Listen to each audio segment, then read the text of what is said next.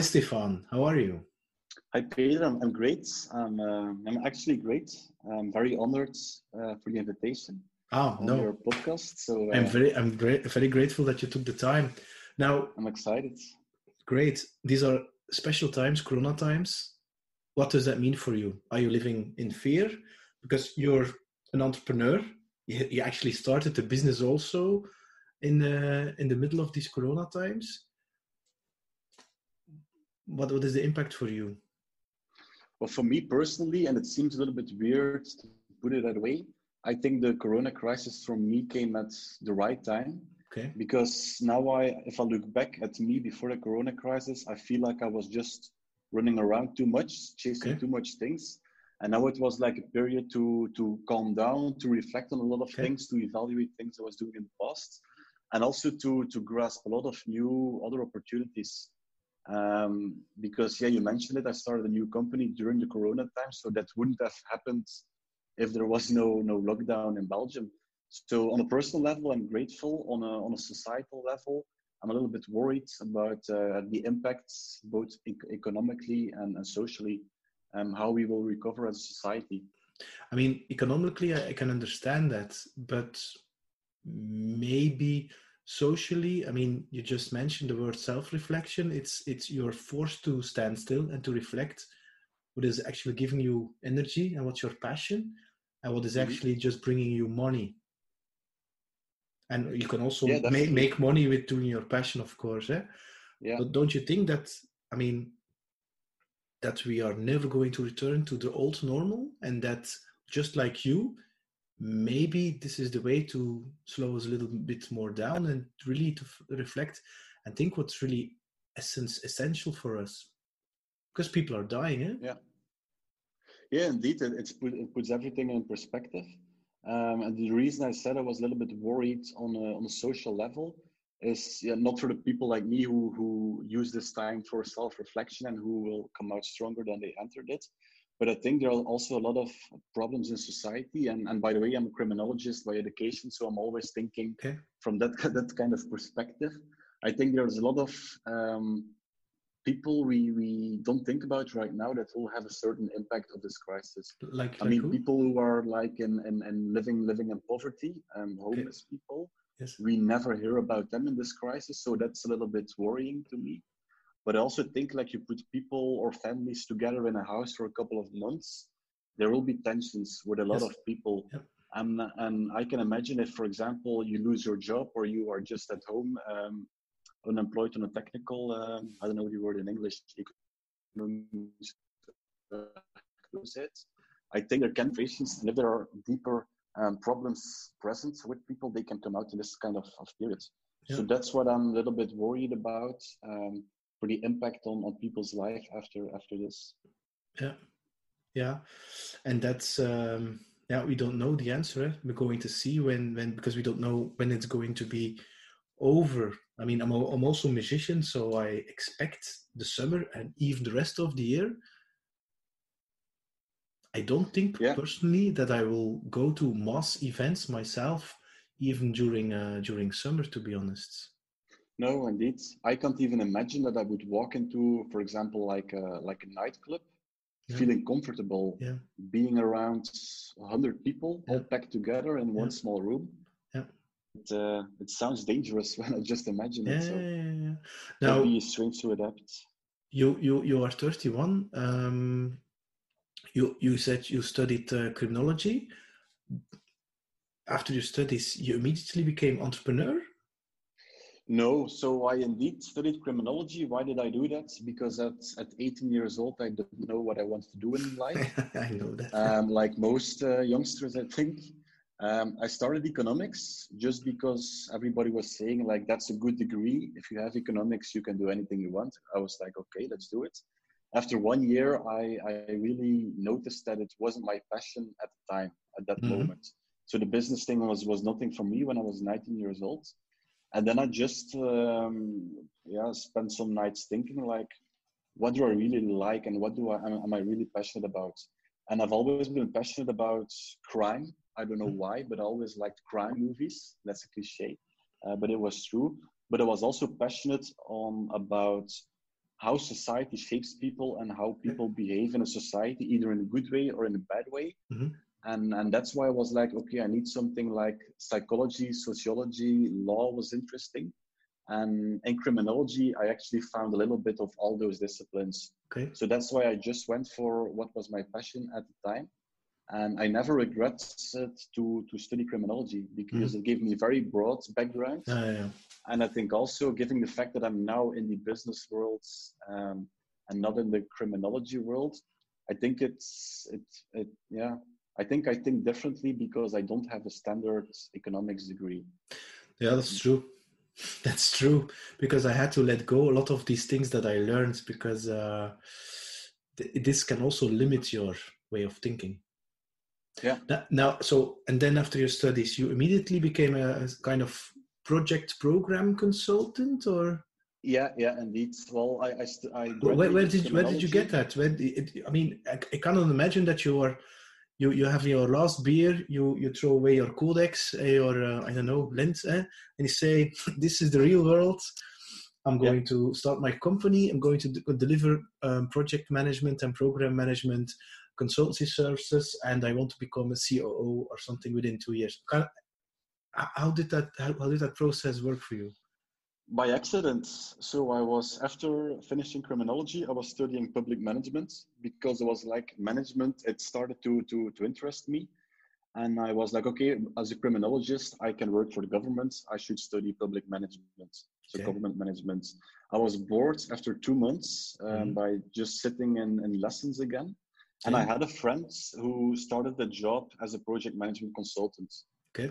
He posted a job vacancy and I was like, okay, I want I want to make money. I'm tired of, of going to Okay. university. Okay. I applied and I got the job and that's how I entered the world of, of consultancy, a world that I never have left uh, until now actually. But uh, I mean, project management. I'm thinking about Six Sigma or Waterfall or Prince Two.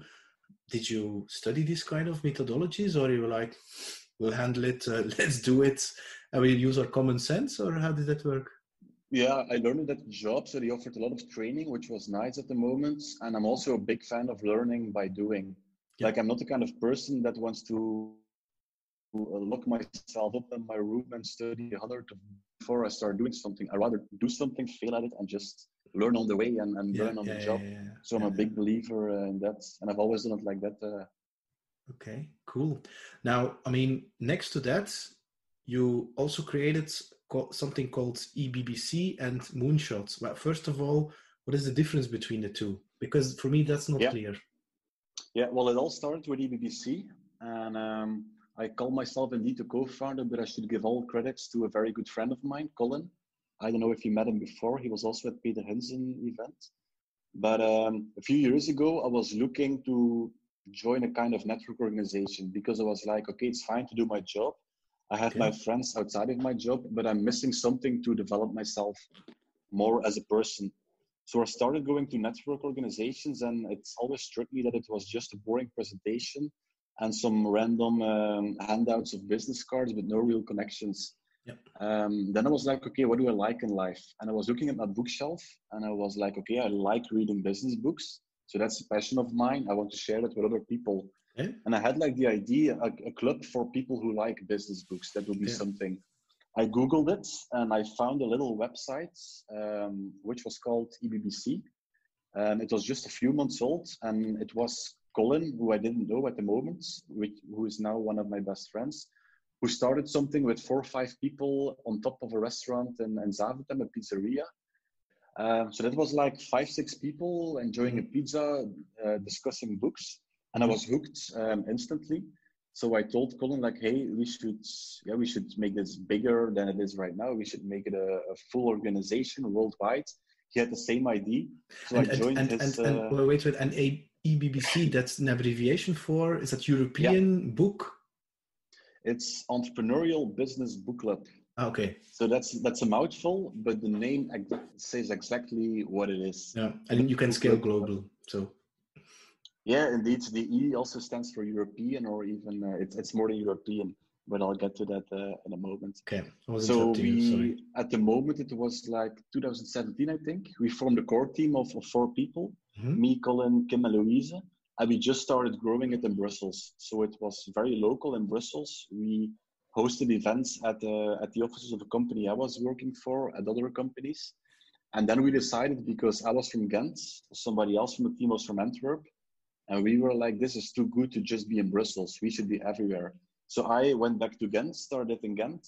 My friend Louisa started in Antwerp, and it was like the first expansion we did of the concept in uh, in Belgium. Um, but to make a long story short, we are now also active in London, Amsterdam. Singapore was going to start up this week. Normally, I would have been in Singapore, but that's not happening for obvious uh, reasons. Oh, ah, okay. Yeah, because of the lockdown, um, I can't travel anymore. Uh, so that's of course, uh, of course. But you have, you have things like this, eh? We have things like this, is, eh? is also great. Yeah. Um, so yeah, to, to put it short, we're now active in, in Europe and we're starting up in, in Singapore, but also in Sydney. And the main concept is actually kind of simple. Like we do a session once every month around Okay. a certain book. Yeah. Everybody who wants to attend the session um, has to read the book or has to read the summary Of or watch a podcast Yeah, whatever, whatever. just uh, know the topic. And then we, we do a deep dive during a session, um, which does not include a boring presentation. It's like an interactive evening with post-its, flip charts, pitches, brainstorms, case studies, whatever. There's a lot of po- possible ways to do it. But it's a night where we all interact together on the topic of the book, learn from each other, pitch ideas to each other, get to know each other, make friends, make business. Everything can happen at uh, these kind of EBBC sessions. Okay. It sounds that's like it's like, so- it sounds like the business version of Temptation. And, but and anyway, but the yeah, um, I think um, I think we have one couple, um, romantic couple, that was formed at EBBC. yeah, okay. yeah. So uh, yeah, it can it can happen. Uh, Yeah. I see the similarity. Yeah. But how, how did you then create some kind of chapter with values and a mission statement or something to make sure that your baby is everywhere a little the same? Because yeah, otherwise it's not AB, EBBC anymore. Because yeah, it's different Yeah. people and people are not the same. So Yeah, definitely. And that was one of the, the biggest fears we had. We wanted to make an organization that is um, bottom up. So, for example, if somebody in, in Toronto, in Canada, wants to start a chapter, we say, go, just do it. And we guide them to, to create it. So, in that way, it's really scalable. We don't need to go all over the world to start up chapters, they can just pop up themselves. But indeed, two years ago, we had a brainstorm exercise at one of our apartments in Brussels, it was, I think, where we just wrote down different values that we ourselves found important of E EBBC. And every intro- introduction we gave about E EBBC, those values always came back. Um, what, what were the values? Curiosity, um, entrepreneurship was one of the values. Um, I think we had five of them, but I can't remember them, them all. What was most important in sharing that vision was our mission statement okay, and that is we activate your knowledge and the why is between brackets Yeah. because it's our knowledge as a community but also your knowledge as an individual who is joining those sessions and we feel like that mission statement hasn't changed in years no, because it's it's it's so good in describing what we actually do. Yeah. we activate knowledge. You can read a book you have information Yeah. you have knowledge if you apply it in the real world but we should activate it in those sessions altogether. I, I, I, I attended the, the, the, the special session uh, in Antwerp um, at uh, on the Entrepot of Peter Yeah. van Keer with uh, Peter Hinssen for the, the launch of his new book, uh, The Rise of the Phoenix, I believe it's called. Yeah. I mean, I was amazed how many young entrepreneurs, I believe they were entrepreneurs, I mean, and, and the passion and the, the willingness they had to sacrifice a Thursday or Monday evening, I don't, I don't remember anymore, um, just to listen to a writer explaining his business book and be really amazed. Uh, I was, yeah, I was, I was shocked because, Yeah. uh, ha- I mean, is that every time like that, or was that because of Peter Hinssen a little bit more? Yeah, well, I, I always say, or I say it a lot, um, writers are the new rock stars. Uh, scientists are too. Like Yuval Harari, he's a rock star, I think, Yeah. for our generation. No. Uh, Peter Hinssen was actually that was a big, um, a big event because Peter Hinssen is, is actually one of the rock stars of Belgium, I think, in terms of, of, of business and entrepreneurship and Yeah. innovation. He's like a guru. Yeah. Everybody knows him. Everybody read his books. Everybody wants to see him talk.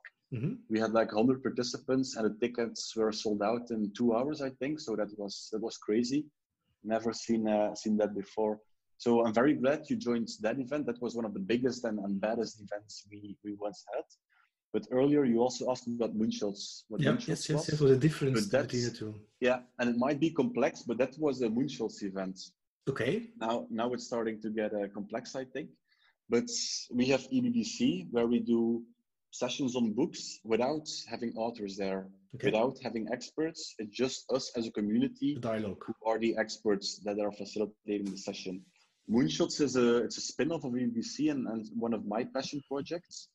Um, I think one year ago I was talking with Youssef Kobo. Uh, you might know him um, from A Seat at the Table. So A Seat at the Table, it's an organization you can compare to EBBC. And what they want to do is they want to um, put youngsters, mostly from Brussels, uh, Brussels, from a more vulnerable background, Yeah. they want to put them together into rooms with the biggest CEOs, politicians, Yeah. and so on. Yeah. Um, so really, a networking organization. And to some degree, I I thought that EBBC and a seat at the table had the same kind of mission. Yeah. Like we want to empower people to become the best version of themselves. So it was kind of a no-brainer to host events uh, together. And So every, we- we did everybody, every, everybody is welcome, eh? Yeah, I mean, everybody is you, you don't. I mean, it doesn't matter if you have a degree or not a degree. It just matters No. that you have passion about reading uh, business books, self personal growth Yeah. books. Eh? Yeah. So we had the idea like we have the community of EBBC, that's one community. We have then the community of a seat at the table, that's a second community. And then you have, and, and I think you are part of that community, people who don't know EBBC, people who don't know a seat at the table, but they will also join these kind of events. So you have three types of communities all blending together in one event around a speaker. Um, so that's called Moonshots, and that's like the uh, events co-organized by EBBC and by a seat at the table, where we um, have a concept where we have keynote speakers. Like we had Peter Hinssen, we had Geert Noels, we had Koen uh, from BNP Paribas, we had Peter de Keyzer from Yeah. Growth Inc.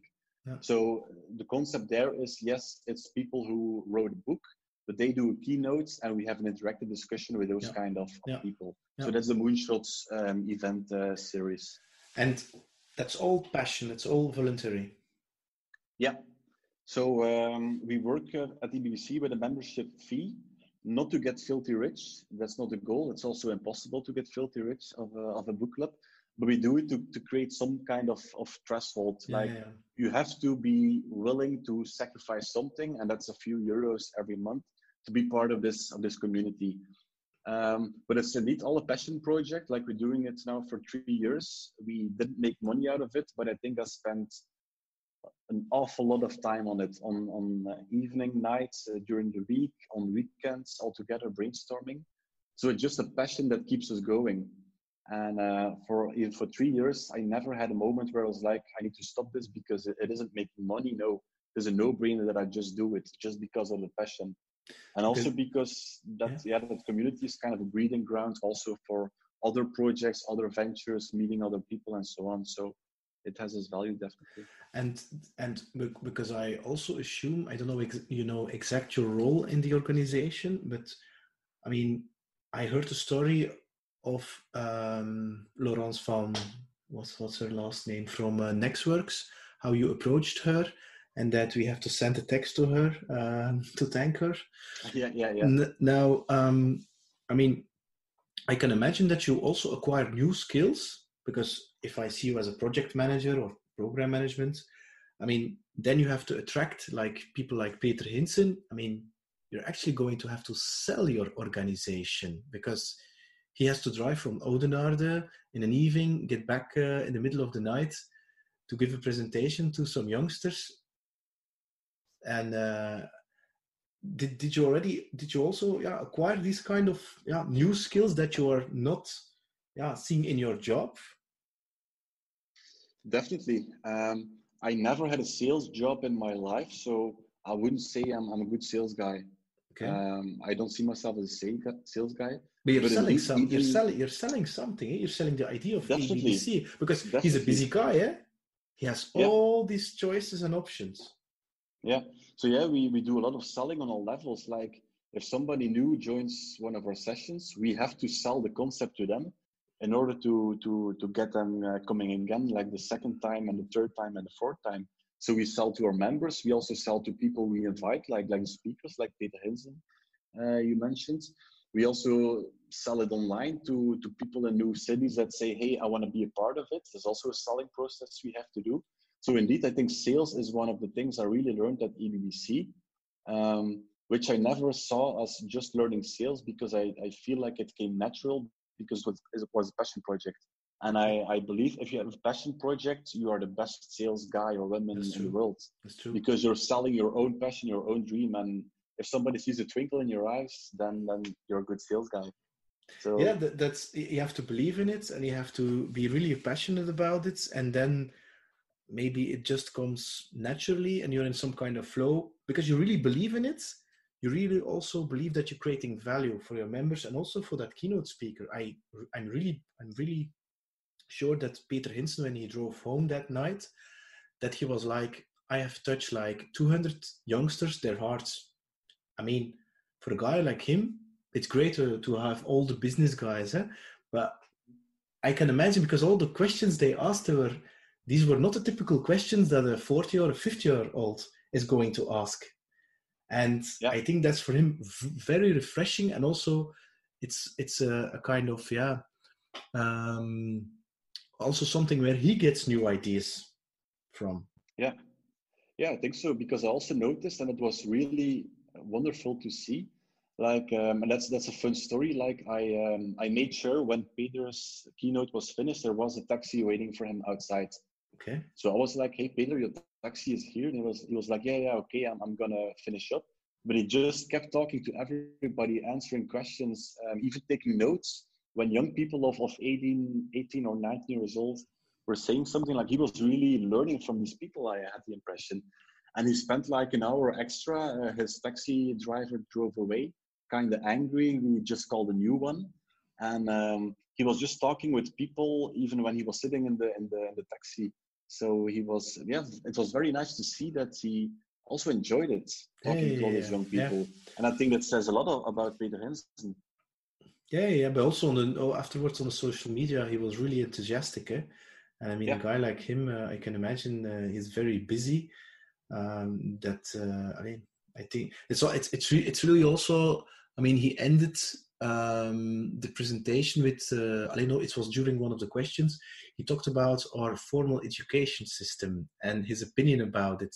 Mm-hmm. and, he, and, you can see he's really passionate about the fact that he um, yeah he believes in technology he believes in innovation but he also believes that our current education system is not going to fulfill the needs of the new generation of innovation people engineers whatever and um, yeah when when somebody touched upon that question um, yeah then he started a really passionate monologue about that.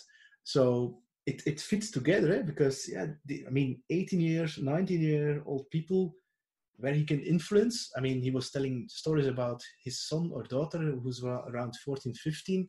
They're like, yeah, whatever, dad, cough. Eh? So mm-hmm. um, now something else. Um, so you're a consultant, but during the Corona crisis, you started I wouldn't call it a local initiative. You you started locally um, by really helping local shops, local retailers, whatever that they are selling, to sell their stuff online, and you provide the I would call it gateway, and it works fantastic because I already bought a lot of things there. Um, yeah, right. So um, so actually, I'm I'm very happy because for me it's an opportunity. I discovered stores or even farmers that I, I was not aware of. So where did you get that idea? Yeah, so it, it was, yeah, I think all a coincidence. Like the lockdown happened, um, as a freelancer, I also saw some impact on my, my daily activities. What, so what, there was what, a fact what, that was I, the, what, what was the impact for you then? Um, well, I used to work. I was working three days, um, paid for an uh, other organization. That was now limited to two days, so I had one day extra in a week. So that was one thing. Then I was like, okay, what am I going to do with that one day extra uh, in the week? And um, Well, fun fact: I live in Nazareth, so pretty close to to Ghent, and I knew another entrepreneur here in It's the, Nazareth. backyard, it's the backyard of Ghent, eh? It's the It's a backyard, yeah, yeah. It's it's a, the best part of Ghent actually, less Yeah. crowded. Um, and I, I was just scrolling on Facebook, and I I already had the kind of an idea like hmm, the pizzeria would why wouldn't they do delivery service? And I had an idea like I'm just gonna call the pizzeria and say, hey, I have a company car. I have nothing to do at night. Let me deliver pizzas. So that was my first idea. Not the best idea, I think, um, looking back now. But then I saw Facebook uh, a connection of mine. I mean, we used to do a project together in the past, and he was like talking in some kind of group with freelancers, and he was saying like, "Yeah, local e-commerce platform for local retailers.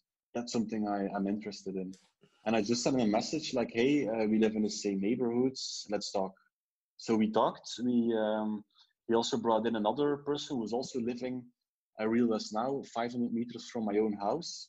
He's of my my age, we have the same kind of interest, but I never met him before. So the Corona crisis is actually bringing people together Yes. who never knew each other. And then it was the three of us in a Zoom call, and we were like, okay, local online, a local web shop for local retailers. Could that be something? Um, in this crisis for our local merchants here in the city. So it started out as a as a complete charity idea. Um, another person joined, somebody from Ghent, Michel. So we were four, and we just decided to build a platform uh, to just send out a mail to Unizo and with asking like, hey, we are willing to do this. Um, send this email out to all your uh, your merchants Yeah, in, in members. Nazareth, and we'll see who responds. If nobody responds, okay, then it's a bad idea, then we won't do it. But the response was overwhelming. I think in one day we had 15 um, shops who wanted to participate on the project. So we just launched the platform. We onboarded those merchants, and now we have, I think, 25 stores online on localonline.be here in Nazareth. So we achieved that milestone after two weeks, I think. One week of preparing stuff, and then one week of going live. We have sales every day. We have new customers every day. I mean, when you started something, I have because I worked in several startups. I have a sympathy. Somebody taking the risk to start a venture. So I was like, yeah, and it's nearby. I'm going to buy eggs, fresh eggs. I mean, come on. I mean, I don't want those eggs uh, with all that water. No, no, I want fresh eggs for the farmer. And um, I, I, for me, it worked perfect because I wanted to see how the Mhm. platform works and the transaction and everything, and it works perfectly. Even today, I got a mail. You can pick up the eggs there because it's a low transaction, a low value transaction, which I understand. Mm, so and I have a reason then to to to to leave the house. So uh, what, what's next? Expand over the So complete? Belgium. Uh, exactly. So we we um, we launched Nazareth, and after one week, we were like, okay, this is nice, Nazareth. It's one thing, and then uh, we started thinking about expanding. So what we did, I put out, or we put out a call to action on LinkedIn, like, hey, we have this platform in Nazareth. Nazareth is only one little village in Belgium. If you're interested to have local online in your city, shoot in my DM. Let's talk. And that's how we now got seven people. We call them local chiefs. So they are chiefs of a city that are actually starting up local online as we speak in uh, different cities. Okay. We have Gent, Hasselt, Genk, Grimbergen, Waregem, Deinze. Okay. Um, so all over Flanders, Yeah. um, in all in all provinces, and they are now reaching out to merchants, uh, setting up Facebook pages, Instagram pages to just have the same concept, um, all in Belgium. But it's no longer a charity model. Well, that's also something that changed after like two days of brainstorming. We were like, we were all, as as the co-founders, we were always interested in e-commerce, Mhm. and we also were wondering like, why should we go to um, platforms from uh, from big companies from other countries, and why is it so hard to put on an e-commerce ecosystem in, in Belgium? Um, we then also realized like this lockdown situation.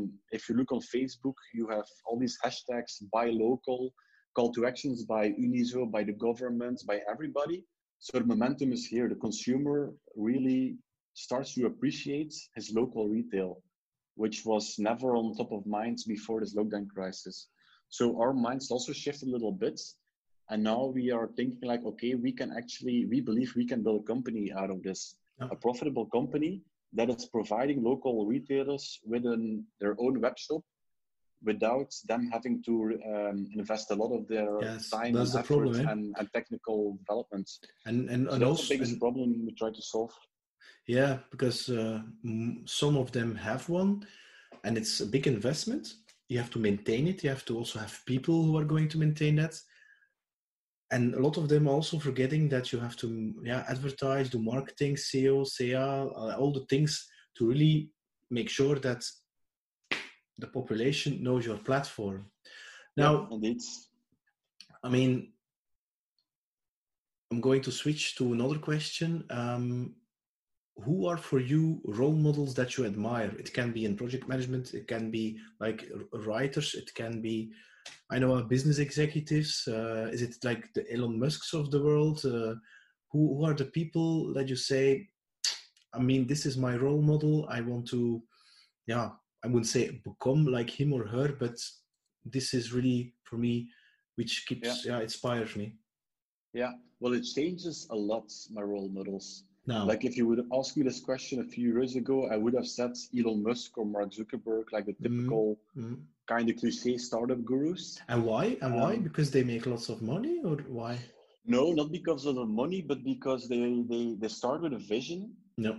And if you look back at it, like the vision for Facebook, if you pitched it to people 20 years ago, everybody would just say like that's a fantasy. Yes. But nobody needs it.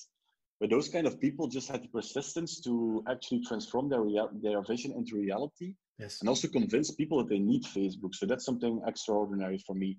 Mm-hmm. If you can create a new market that didn't exist um, before, like Steve mm-hmm. Jobs did for Apple, or Elon Musk is doing for electric cars and, and mm-hmm. rockets flying mm-hmm. flying to the moon.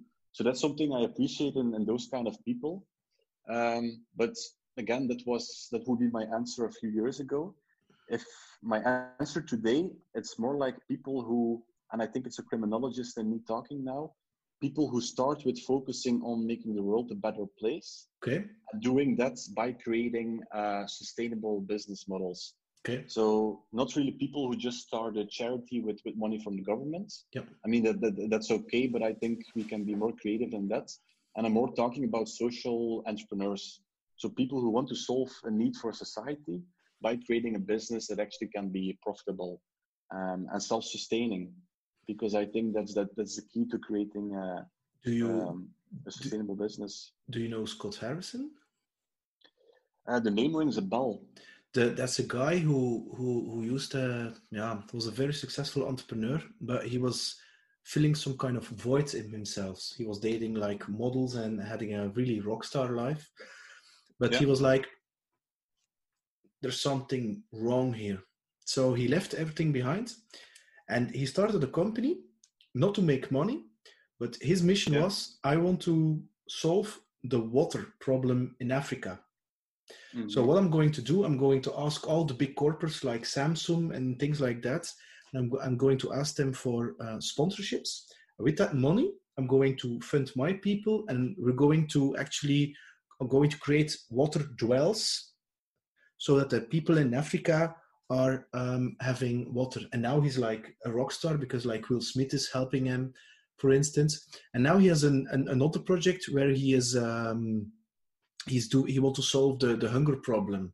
So and it's about and he's really is really moonshot thinking. Eh? I mean to really yeah. use the Peter Diamandis term, it's really like there are like one billion people. I don't know the exact amount are uh, who don't have water and now he's like I, he already provided 400 million people who have access to clean water. Yeah. I mean, Isn't and the business model is is really about yeah fundraising, but he do, does it in a very commercial. He has written a book. It's called Water. I mean, and he's he's he has done a lot of podcasts, and yeah, he's uh, he's selling his thing, yeah, and it's it's a company, yeah. yeah. Yeah, well, that's an amazing, amazing project. And I think I, I saw him on the web summit in Lisbon. I went there in October, and it was like a panel about water with also Jaden Smith, so Will Smith's son. Yeah. I think it's the same company they, they yeah. have together. He's also in, in involved in uh, in it. But that's really a great example of the kind of entrepreneur I, I just described. One of my personal heroes. Yeah, yeah go ahead. Yeah, yeah, go go ahead, go ahead. Yeah, so one of my personal heroes there is um, maybe you know her, Leila Janah. Um, it's an American entrepreneur, and she passed away a couple of months ago. She was young; she had cancer, I think. But what she did, she had um, she made an observation of the world, and she said like charity isn't working to lift people out of poverty. People in poverty only need one thing, and that is work. If they have work, they have an income. They can fix their house. They can feed their families. Everything starts with work. And what she did, she uh, started at the time a non-profit called Samasource that is actually just giving work to people in India and Africa. What kind of work? She goes to um, big software companies that have software that needs to be tested, but that can be tested in a kind of easy way. Yeah. And she then employs people in India and Africa to test the software, get them an income, and raise them out of poverty. Um, it started as a non-profit, but then of course her customers are big software companies. They have money, so there was a lot of revenue. And then she, she switched the company from a non-profit to a for-profit company without without Yeah, um, yeah. hurting the, the, the big cause behind yeah, it. yeah, yeah, yeah, yeah. Where, where, where did you get that passion for um, improving the world? Because I find that so admiring. Because I really believe you can have you can make lots of money. I mean, as a company, and having really changing the world. And I think, to be honest, companies after Corona should only focus on that. They should really think Mhm. about their their their impact on on our society. Yeah. Where did I Where get did you get that? Is because of your is your I- parents or your brother or, or where where did you get that? No. Um, Not really. I don't know. It was on my mind when I was growing up. Always. It was also the reason why I chose for criminology. mm, yeah. so also to help improve society. Um, I don't know where where I got it. I just feel like everybody has a responsibility on this planet, Okay. and of course we can live our own life and focus on ourselves. Yeah. But I think if you want to, yeah, have a life that is fulfilling, Yeah. you you have to serve other people. Yeah. Because we as humans, Yeah. we are social beings, Yeah. and everything we do, even if, like for example, if I shave my hair, I'm doing that for other people because Yeah. other people will notice it. So everything we do for ourselves, we do for other people. And I think if you want to be fulfilled, you also need to empower other people. Yeah. Also the reason why I'm in the EBBC because Yeah. I, I like empowering people. Yeah. Also the reason why I liked the Moonshots project with Yeah. the the Cable because they empower people. Yeah. Do you believe that all people are good, but due to certain uh, circumstances, they become bad, like the, the movie The Joker? To some degree, yes. I mean, I, I think there are people, and it's yeah, it's all a question about nature versus nurture. I think. I Mhm. think most people are born the same, not Mhm. good, not bad. But I do think the environment you grew up in or you live in has a big impact on you as a person. For example, I believe that if you are um, a young boy and you grow up in a rich family or you grew up in, in the streets of, of Brussels Mhm. in a impoverished environment, the same kind of kids will turn out completely different. Yeah. And also, I also am a firm believer, like, and that's the criminologist talking again, like people in jail are not just bad people. The things they did that were bad, that's actually only one aspect of that kind of person. For example, you have like people who break in into houses. Those people can also be good people to their mother, to their friends, to their grandmother. So everybody has good things and has bad things. No. I think in some circumstances, the, the bad stuff just yeah comes out and, and becomes dominant. But I think there isn't something as a good person versus a bad person. No. Of course, you also have people who are just mentally men- mentally ill, like like like psychopaths or sociopaths. That's Mhm. that's another discussion. But I think most people are just not good and not bad. They are just shaped by the environment and by by their experiences. Yeah, I can. Uh, yeah, interesting, interesting. Now, um, yeah, you you you you lead a book club. Give me your top three. My top three. Well, actually, I, I was hoping for this question. I have them right here. okay, don't call the Playboy or something. Eh? I mean, a real book. no, eh? no, no. You see, I'm totally prepared for this kind of uh, session. Yeah, right? yeah, yeah. Um, but my top three, it's it changes a lot. Um, and I'm gonna start with one of my all-time favorites. It's uh, Shoe Dog by Phil Knight. He's the founder of Nike. Um, this is his autobiography, Yeah. Okay. and it actually reads like a, like a fiction book. And it's uh, what, just well, Phil- uh, what what is what is so the, the the most important lesson that you learned from that book? Well, for me, the biggest lesson was when you think about Nike, you think about somebody who had an idea when he started about building the biggest shoe brand in the world. Okay. It turns out when you read this book that Phil Knight, he was a runner. He was not a good runner, but all he wanted to do in life was run. So one day he decided, like, my knee is hurting. He had a, an injury. I can't run anymore. What can I do that is as closely related to running? So he just wanted to be involved in, in the running world. Okay. And that's when he decided to experiment with creating shoes and importing shoes for Japan. And by accident, he founded the biggest sports brand in the world. It was never its plan. So for me, the main takeaway is nobody has a plan. Cool. Steve cool. Jobs probably didn't have a plan. Phil Knight didn't have a plan. I also don't have a plan, and these books make me uh, at ease because it's like, okay, I don't need a plan. Yeah, I, I, will work. I, I also believe that. I mean, I think you should follow the path that gives you passion and gives you positive energy, and then the path itself will unfold, and then yeah just day after day, and and suddenly you're you're running the biggest sports company in, in the world. That's number one. Number two. Yeah. Number two, it's also business books. So two out of three are business books, and it's the hard thing about hard things.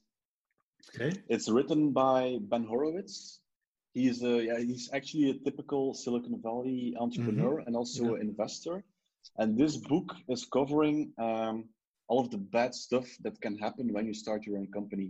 Okay. Why did I pick this book? Because now yeah, being an entrepreneur is kind of a hype, and everybody wants to start a company because it's cool and it's, yeah. It's, yeah, yeah. it seems nice. You can have a ping pong table at the office. Yeah. This book is just describing all the bad stuff that can happen.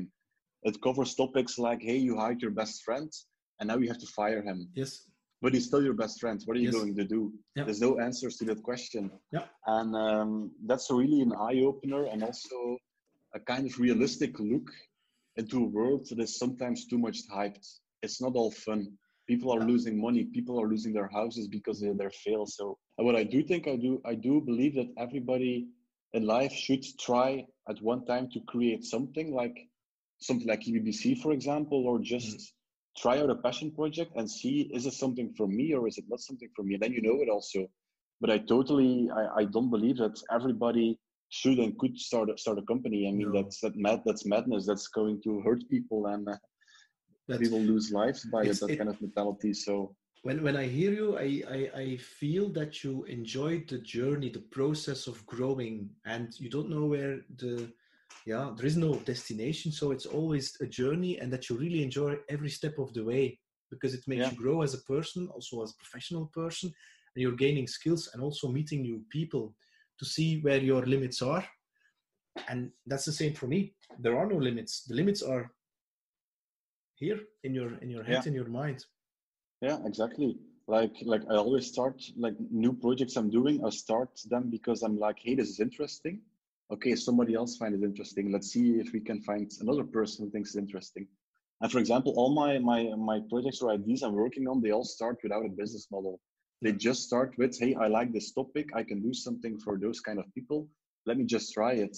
Yeah. And, and sometimes there is a business model like there could be with local online. Otherwise, we don't need the business model because we just like doing it like with EBBC. Okay. So um, you have to like what you're doing, and otherwise you, you just have to stop it. Doesn't Do you, make sense to. Uh, that's correct. I have a question in my head, but you still have a third book, I believe. Yeah. Yes hold that question. Yes. The third one, and this is my lockdown book. I lockdown. just read it, uh, finished it one week ago. Status Anxiety in English by Alain, Alain de Botton. This you philosophy, of course, I know him. Yes, yes. Yeah, of course. Yeah. Of course, this is more in the personal development space. He's a, a great, great um, TEDx uh, talk, by the way, also. Eh? Great speaker, yeah. also. Eh? Yeah, and I picked up this book. I ordered it um, when we were already in lockdown because it covers like a topic I'm I'm suffering from as a person, but I think society is suffering from status anxiety. We Which always is... want to compare ourselves with other people, and we want to be the best possible version of ourselves so we can be better than other people. And we just are a society of people that just want to impress each other with no no rational reason behind it. And this book really goes into topic like, for example, if you were poor in the Middle Ages, you, you, you weren't jealous of the people who are living in the castles and were filthy rich. because you had the feeling this is my place on earth. God made it this way. Yeah. So why would you be jealous of another person um, when you cannot when you can't do anything about it?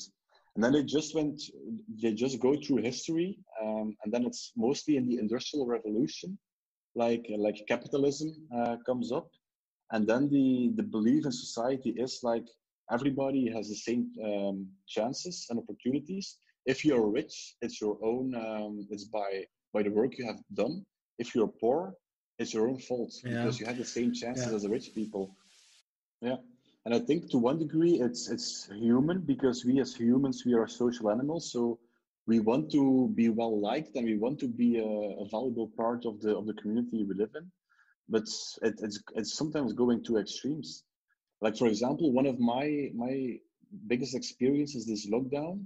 Like I'm, I'm the kind of person who has a lot of fomo the fear of missing out. Yeah. so for example i like just to spend sometimes a weekend just by myself reading books doing things i enjoy without going out or, or having drinks with friends or, or with colleagues or whatever.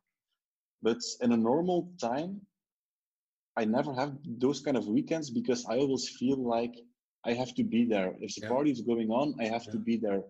If these three friends are meeting up i should also be be there. And what i noticed now like my weekends now they're quite empty I, I read a lot. I work in my garden i truly enjoy it and the fomo is gone. And why? Because i know that everybody in the whole wide world from the us to saudi arabia to china is also just in his own house without going to parties. So i'm like whoa i really enjoy this. And the fomo is gone and now i can truly enjoy this. I'm not worrying about what other people are doing. I just started like a week ago with putting my my phone on, on the airplane modus when I go to bed. But otherwise, it was always on. I wake up, I grab my phone, I check Facebook and Instagram and LinkedIn to see if anybody needed me. Most mornings, nobody needs me, but I still do it every morning. So that's like uh, it's it rules our, our day. And if you if you look at the top performers in business, if you look what they are doing in the morning, they have all these morning routines. Eh? Get up at Yeah. five or whatever, and it's all some kind of combination of sports, exercise, and some kind of sitting still or meditation or whatever they want to call it, or yoga, um, or just looking out of the window. I believe it was Warren Buffett. I don't know who it was. He was just looking for 20 minutes, looking out of the window. Crazy. I mean, I mean, then there is no LinkedIn, and you can, yeah, you can, yeah, because then you can really focus what I'm really going to do today, or I'm going to survive, and I'm going to be in a kind of reactive um, autopilot modus where things are happening to me, and yeah, I have to react to that. eh? And that's a very Yeah. different way. I, I otherwise you're doing always the same things. Yeah, definitely. And I'm I've, I've always been struggling with that kind of. Uh, I know why it's good, and I still I, I often don't do it. Like for example, now I have like a like a daily call every day, because I'm working from home. I sleep until 15 minutes before the call. I wake up, get some coffee, dive into the call, but I'm diving into reactive mode because I didn't spend an hour thinking or strategizing or, or planning my day. I know I should do it, but I, I most most of the times I, I don't also because I, I, I don't have a feeling like I'm, I'm actually struggling because of that behavior but i know i would do do more uh, valuable things if i would do it Stefan, um, these are all fantastic stories. What is for you a failure or a lesson that you learned throughout the years of your uh, 10, 12 years that you worked? Um, that you said, "Ah, this is for me, um, yeah, I wouldn't say a hard one, but uh, because I learned mostly through my failures. Because, yeah, yeah i was actually thinking about that question today and i have the feeling and i, I think i'm quite lucky that i can say that that i i didn't have any big setbacks in life yet.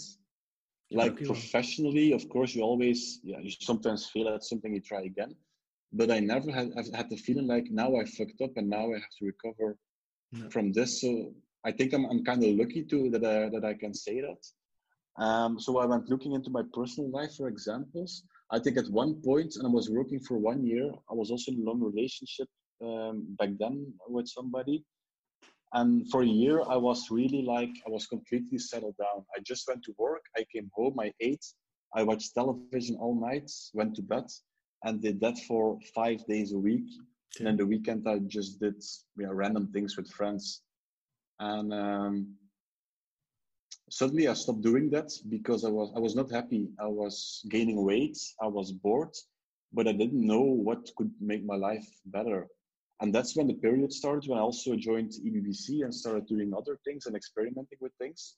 So I think for me that was a trap to become complacent and, and not hungry anymore and just um, not just being boring actually. I was kind of boring at the moment. So I think that was one of my biggest les- lessons yeah. on designing a life that I truly enjoy mm. and not just um, doing like a lot of people are doing, just going to work, yeah, counting down until the weekend and uh, yeah. and watching uh, television shows, B- binging Netflix. Yeah, but right now I, I mean, it, you, but focused. Yeah, yeah, yeah, of course. But now you sound very on fire and, and with a lot of passion. So I, I, I assume that you at that time you didn't have that.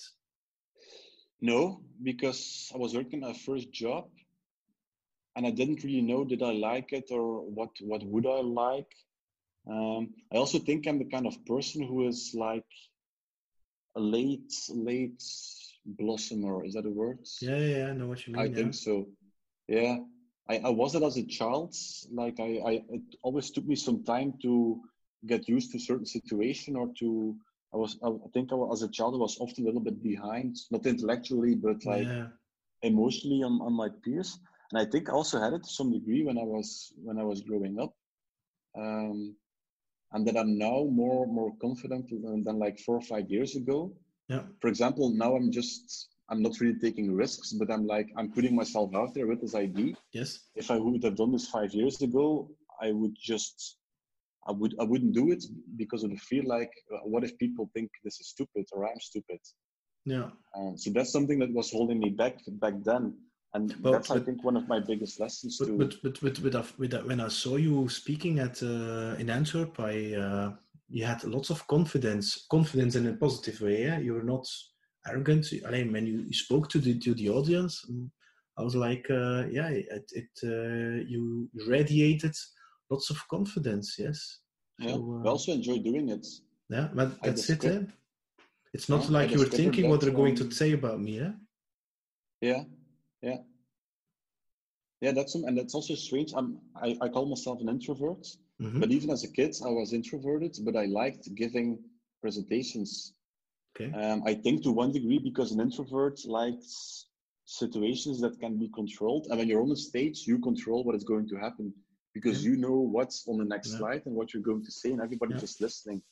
So to some degree, I always liked it, and I like it even more uh, as I get older. So who are you Who is Stefan within 10 years? It's a hard question. Um, yeah, like I said, uh, the book about Phil Knight from Nike, he didn't know. I also don't know. I actually, I yeah, I have no idea. There can be different futures. May, can, may, uh, maybe, maybe you say, I want to become a CEO of, of a middle-sized company, for instance, or something, or I want to do some voluntary work. Uh, all around the world, or I want to recreate an impact for the world with my ventures? Yeah, I think it would be vague. I first of all, yeah, I want to be happy. That's one thing. In ten okay. years, I will be happy. I will do something with impact. But to say like I want to be CEO of a, of a SME that has impact, I don't know if being an as a, a CEO of an SME will be the right thing to do at the moment. I don't know. It mm. can be making impact by volunteering, or it can be by still working on local online. Who knows? Yeah. Or EBBC. I don't know. It's great. But answer, I just man. want, yeah, I think I want the impact and the happiness for myself and just uh, my loved ones around me. If I have that in 10 years and, and some money to pay off the bills, yeah, I will be happy, I think. These are, these are very wise words because when I had your age, I was not thinking like that. That's very wise words. That was very wise. I mean, you have now uh, a EBBC, you have your you have moonshots, you have localonline.be, you have your consulting also. What's next? Well, now I'm I'm also because of the lockdown, I'm reflecting a lot. So now I'm really starting to discover like what am I doing until now, and what are the things I want to continue doing after this lockdown. Okay. Um, but all the things you mentioned are, are passion projects, and I want to continue doing them. So they will probably not uh, not disappear, all of them. But I really, yeah, I'm yeah, really discovering like what is the one thing I will put all my energy no. behind. If they put a gun against your head, what is the one thing? Yeah, I would say for the moment it would be local online projects um, that would say, okay, I, I, want to spend all my time on that one, see where it goes, see if it's it becomes profitable and and and desirable for the customers and merchants. Um, but yeah, I'm also thinking like I, I, used to go to a lot of events. Like, will I continue doing that after this lockdown? Yeah. I used to go to a lot of drinks because of the FOMO, of course. Yeah. Will I do that kind of things after the lockdown? So it's more of little things I won't do again to make sure I can devote all my energy to the things that matter in uh, in life. But, but I'm still have... figuring it out. Yeah. I still have time, I think. We're in it for a few uh, extra weeks, so. Uh, you can reinvent yourself every day. It's just who you want, yeah, just true. wanted to be. So I mean, true. I never I started, thought to. started with the hair. Yeah, but I never thought that like two years ago I was going to do a podcast or even do YouTube videos. like you're crazy. So it's it just now last question, um, yeah. because I normally take one hour and we're already over it, but I really like the conversation. So, and I don't want smooth. Uh, I like the I like the raw, un, unedited, authentic stuff. Now, yeah, what is still a crazy dream for you um, to do or to to be? I mean, uh, is it traveling around the world? Is it playing in in, in a movie? Is it uh, what is still like a, a, crazy? I mean, for me, it's like if Chris Martin is going to call me to play guitar tomorrow, I'm gone. Mm-hmm. But he's yeah. a, he has a fantastic guitar player and have great chemistry. But well, one thing on top of my mind is um, playing at the big techno party as a DJ. Um, and that's really or something. Yeah, or, or the Kompass Klub in Ghent, or like a really dark techno place. Okay. Um, because also a lockdown project, I'm learning how to DJ. Never done it before. I just started two weeks ago, and I still suck. But it's always been kind of a dream. Like the magic of being a DJ is something appealing to me. So that would be like a, like bucket list material even if it's for a crowd of 20 people who just enjoy the music, it would be it would be great. Yeah. Yeah. I also have a big admiration for like producers. I'm a I'm a big hip hop fan also. Yeah. But I watched a documentary on on hip hop producers, and they just spent hours digging to to old records, yeah, uh, yeah, vinyl yeah. records. Yeah, yeah, yeah, yeah. Hours James to Brown. find yeah, to find two seconds and then you see what they did with it, and they created the biggest hip hop hit in years Yeah, yeah, yeah. with just that sound. That's crazy. Yeah, yeah. So that's that's creativity. That's uh, that those are artists. So Stefan, I'm going to put the links below where the people can find you about yourself, about your projects. Um, thanks a lot for your time, your passion, and uh, I'm very sure we'll meet again soon. Yeah, physically when it's allowed, of course. Eh? Uh, yeah, so, uh, definitely. Yeah. th- thanks a lot, eh? and take care. Yeah, and I wish you for uh, lots of hosting me. success. And I wish you a lot of success and a pleasure following your passions and your dreams. Likewise. All right. See you soon. Yeah, bye bye.